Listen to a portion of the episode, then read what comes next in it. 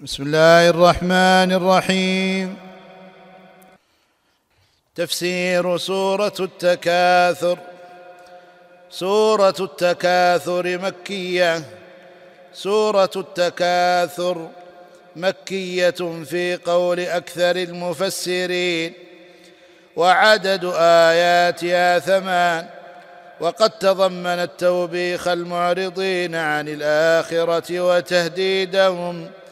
المؤثرين لعرض الحياة الدنيا ثم تأكيد أمر الآخرة وأنهم سيرونها عيانا ويسألون عما متعوا به من نعيم الدنيا. وهو الذي ألاهم التكاثر به وبهذا تظهر مناسبتها للسورة قبلها القارعة فبعد ذكر القيامة واهوالها ناسب التحذير من اللهو عنها بالتكاثر. الآيات ألهاكم التكاثر حتى زرتم المقابر كلا سوف تعلمون.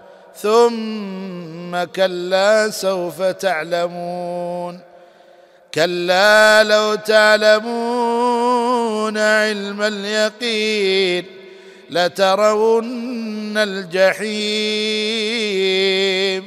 ثم لترونها عين اليقين.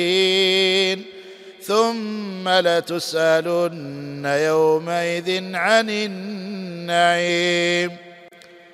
التفسير قال تعالى ألهاكم التكاثر الخطاب لجنس المكلفين ويستثنى منهم المؤمنون المؤثرون للآخرة على الدنيا. أي شغلكم التفاخر والتباهي بالأموال والأولاد والعشيرة وصرفكم عن العمل بطاعة الله والاستعداد للآخرة. والله ما يشغل الإنسان عما يعنيه ويهمه ويصرف قلبه والتكاثر تفاعل يكون من اثنين فأكثر. كل يقول لصاحبه أنا أكثر منك أنا أكثر منك مالا وأعز نفرا. أنا أكثر منك مالا وأعز نفرا كما قال تعالى وقالوا نحن أكثر أموالا وأولادا وما نحن بمعذبين. والفعل الها يعدى بعن.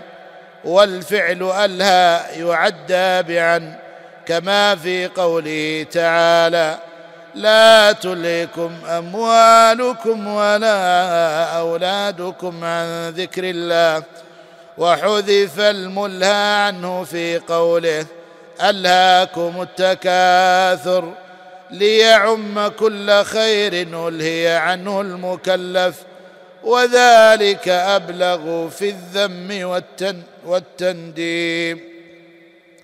وذلك أبلغ في الذم والتنديم.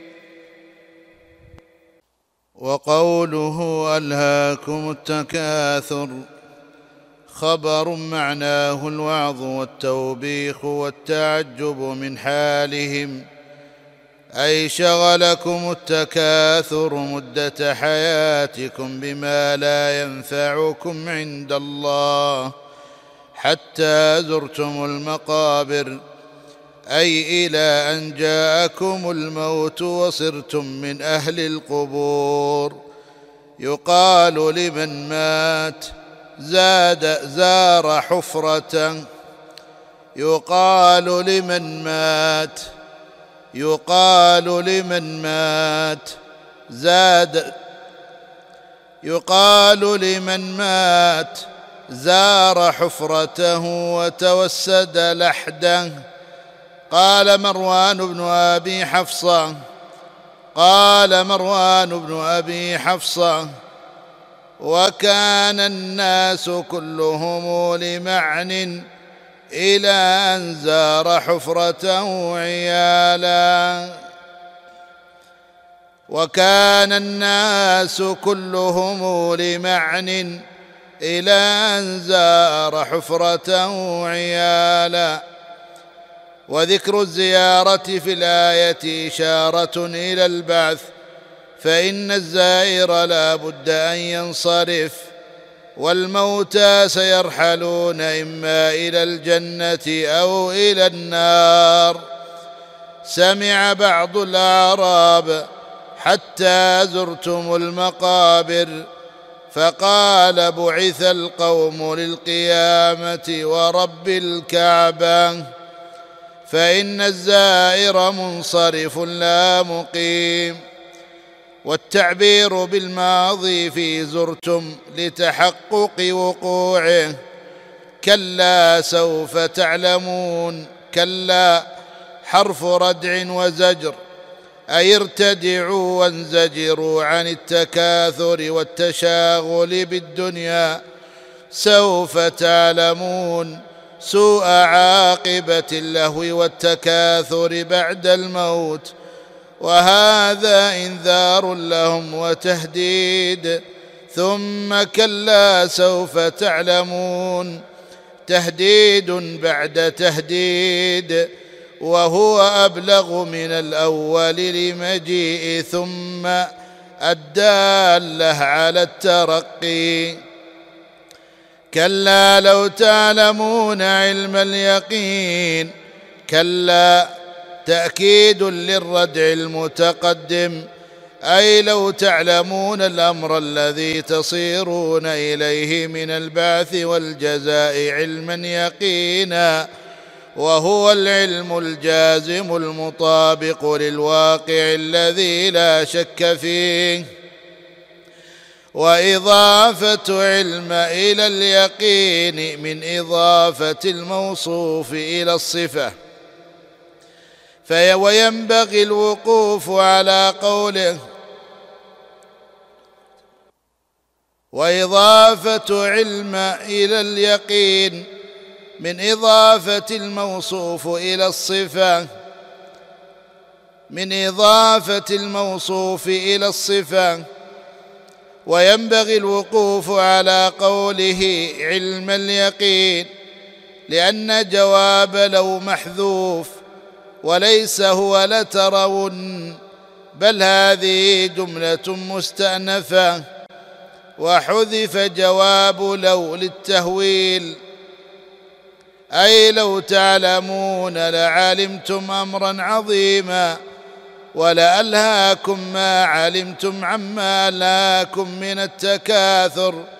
كما قال صلى الله عليه وسلم لو تعلمون ما أعلم لبكيتم كثيرا ولضحكتم قليلا. لترون الجحيم جواب قسم مقدر لتأكيد التهديد. أي والله لترون الجحيم. أي, أي والله لترون الجحيم. وهي النار وسميت بذلك لشدة حرارتها وتأججها. يقال نار جحمة أي شديدة اللهب. لترون الجحيم. الجملة تفسير لمفعول. تعلمون.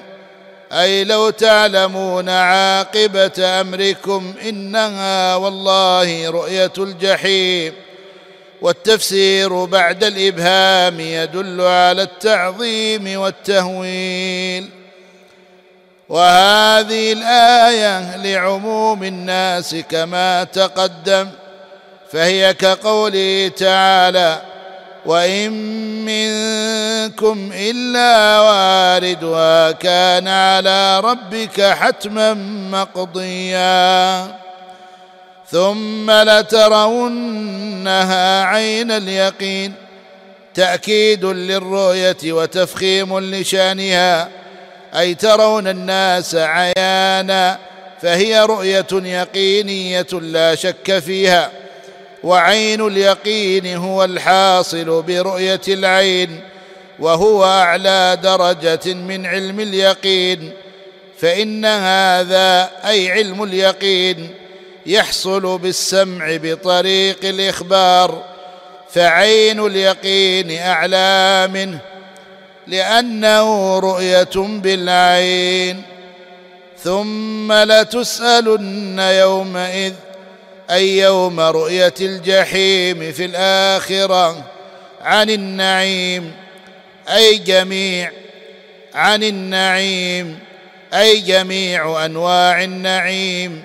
من الصحة والطعام والشراب والأمن وغيرها وسؤال الكافر للتوبيخ وإقامة الحجة وسؤال المؤمن لتذكيره بنعم الله عليه وتقريره بما قصر فيه من الشكر. روى مسلم عن أبي هريرة رضي الله عنه قال خرج رسول الله صلى الله عليه وسلم ذات يوم أو ليلة فإذا هو بأبي بكر وعمر فقال ما أخرجكما من بيوتكما هذه الساعة؟ قال الجوع يا رسول الله. قال وأنا قال وأنا والذي نفسي بيده. لأخرجني الذي أخرجكما. قوموا. فقاموا معه فأتى رجلا من الأنصار. فإذا هو ليس في بيته فلما رأته المرأة قالت مرحبا وأهلا. فقال لها رسول الله صلى الله عليه وسلم أين فلان؟ قالت ذهب يستعذب لنا من الماء. إذ جاء الأنصاري فنظر إلى رسول الله صلى الله عليه وسلم وصاحبيه ثم قال الحمد لله ما أحد ما أحد اليوم أكرم أضيافا مني. قال فانطلق. فجاءهم بعذق فيه بسر وتمر ورطب فقال كلوا من هذه وأخذ المدية فقال له رسول الله صلى الله عليه وسلم إياك والحلوب فذبح لهم فأكلوا من الشاة ومن ذلك العذق وشربوا فلما انشبعوا ورووا قال رسول الله صلى الله عليه وسلم لأبي بكر وعمر والذي نفسي بيده لتسألن عن هذا النعيم يوم القيامة. أخرجكم من بيوتكم الجوع ثم لم ترجعوا حتى أصابكم هذا النعيم. الفوائد والأحكام. اولا ذم اللهو بحظوظ الدنيا عن ذكر الله وذكر الآخرة. ثانيا ضم التك ذم ثانيا ثانيا ذم التكاثر بالأموال والأولاد وبكل ما لا ينفع في الآخرة.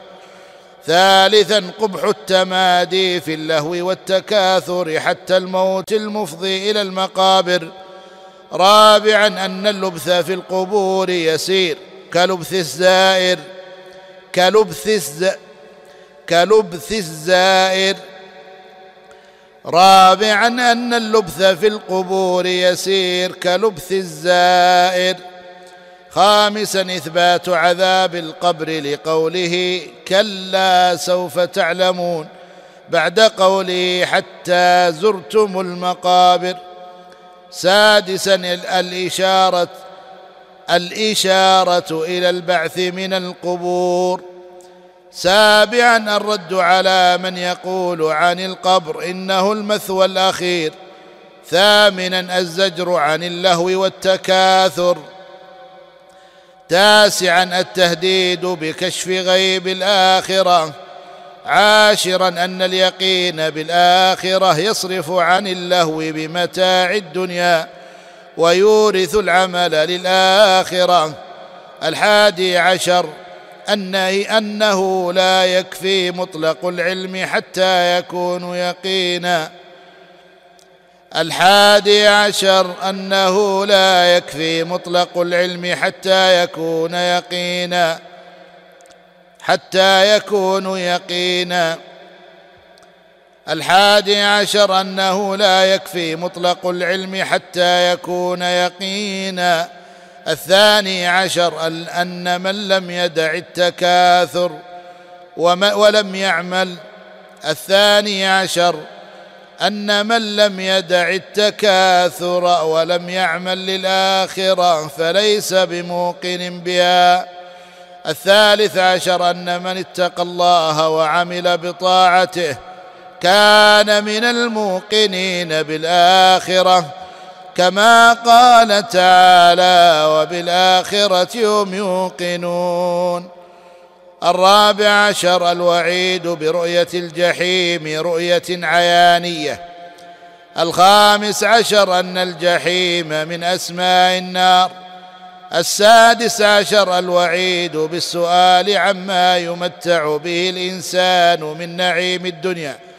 السابع عشر الحث على شكر نعم الله والتحذير من كفرانها. الثامن عشر إثبات الجزاء على الأعمال. التاسع عشر أن اليقين مراتب علم اليقين وعين اليقين وهما مذكوران في السورة. وحق اليقين وهو أعلاها. كما في سورة الواقعة والحاقة. إن هذا لهو حق اليقين. وإنه لحق اليقين. العشرون في السورة شاهد لحديث لا تزول قدم عبد يوم القيامة حتى يسأل عن عمره فيما أفناه. وعن علمه فيما عمل وعن ماله من أين اكتسبه وفيما أنفقه وعن ماله من أين اكتسبه وفيما أنفقه وعن جسمه فيما أبلاه.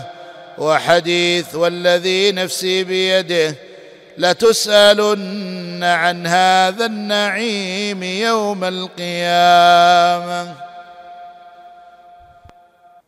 كان هذا المشروع برعاية أوقاف الشيخ علي بن عبد العزيز الضويان رحمه الله وغفر له ولوالديه وبارك في ذريته وجعله في موازين حسناتهم.